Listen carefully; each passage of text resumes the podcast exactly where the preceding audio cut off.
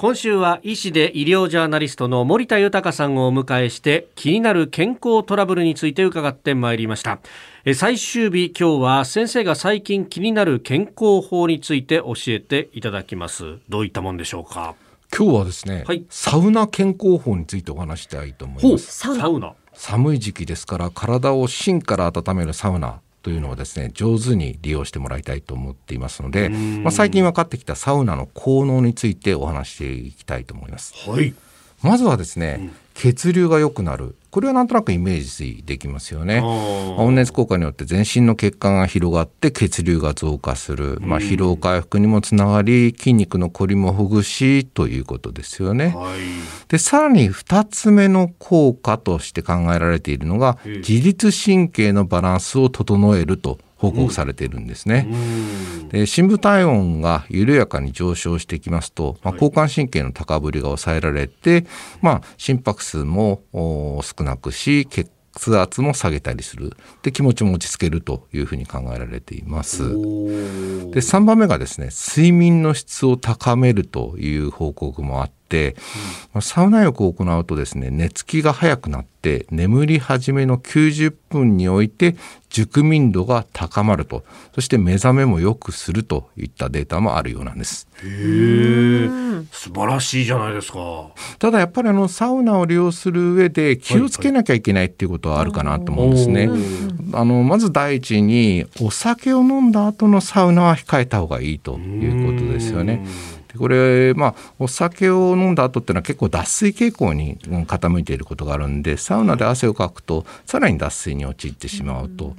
あとはあのアルコールで血管が拡張した状態でサウナに入るとまたあの血管がさらに拡張しますんで、はい、大きく血圧が下がってしまうことがあるということですね。よくですねあのサウナに入って解毒するとか、えー、あのお酒を抜くとか言いますけど、うん。うん、あれ信じてる方多いんですけど、はい、全く医学的根拠はなくて。そうなんですか、えー、あれは迷信なんですか？迷信ですね。都市伝説かもしれないですね。なんかあったかいところでねこうアルコールも蒸発していくよみたいなこうイメージが蒸発しないですね。そんなことはないんです、ね、肝臓から代謝するだけなんで。なるほど、はい、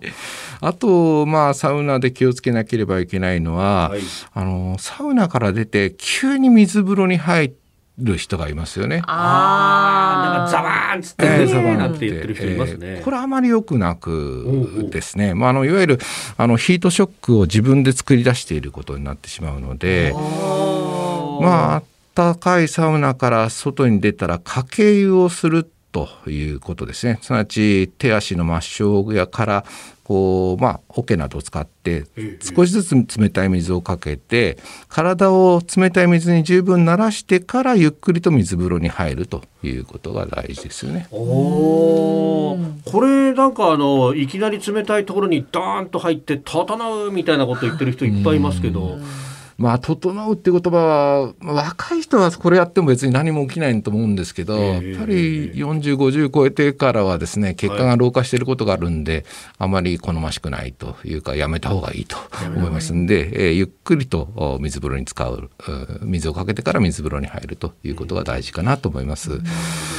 えー、さらにあの、まあ、サウナに入った時にかなり汗をかきますんで、はい、水分摂取を十分に行っていただきたいということですよね。あの暑いとか冷たいとかを我慢してそれを美徳としている人もいますけどこれも危ないので、はい、まあ、気持ちよく入っていただければ。えー、あとよくサウナに入るとなんかダイエット効果があると言われてますけど。なんかそういうこと言う人もね、はい、いますよね、全くそれも根拠がなくて、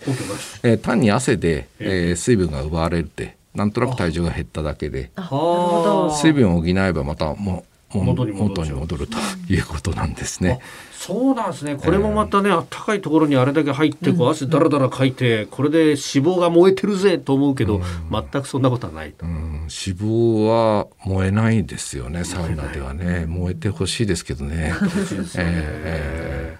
ということで、えー、今週は医師で医療ジャーナリスト森田豊さんに気になる健康トラブルということで様々伺ってまいりました。先生一週間どうもありがとうございました。ありがとうございました